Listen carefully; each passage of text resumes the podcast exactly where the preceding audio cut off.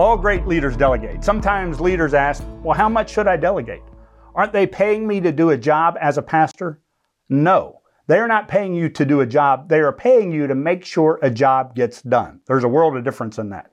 If you alone have to do everything, not much is going to get done. Your job is to energize, recruit, and to develop other people. As you look at the life of Jesus, there are only four lists of the 12 apostles in the Bible, and each one of those lists are broken down into three groups of four people.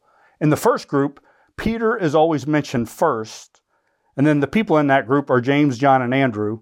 Philip is always mentioned fifth, and you have Bartholomew, Matthew, Thomas.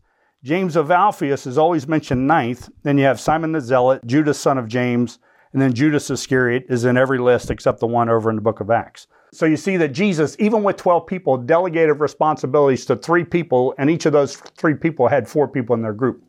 But you also see in that first group, in this framework, you have Jesus, and then what we call the inner circle Peter, who was the leader, James, and John. So Peter, James, and John went further in the Garden of Gethsemane with Jesus. They were there at the Mount of Transfiguration. They were there at the healing of Jairus' daughter. These are the three that became the leaders of the church. Galatians calls them the pillars of the church after Jesus left. So, how much did Jesus delegate? He delegated everything. So, you as the leader, your job is not to maintain the organization. You should have all that delegated to where it doesn't miss a beat. Your job is to move the organization forward, to move the church forward.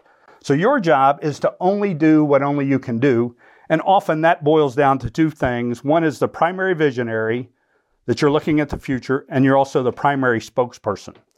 So everything else that someone else can do, let them do. So you only do what it is that only you can do. That's the way Jesus did it. It's a great model for us. All great leaders follow this principle. Thanks for watching. Uh, please share this with friends of yours. Follow us on social. And you might want to check out our new site, leaderincrease.com. All these videos are stored there, and all of them are to help you achieve increasing kingdom results.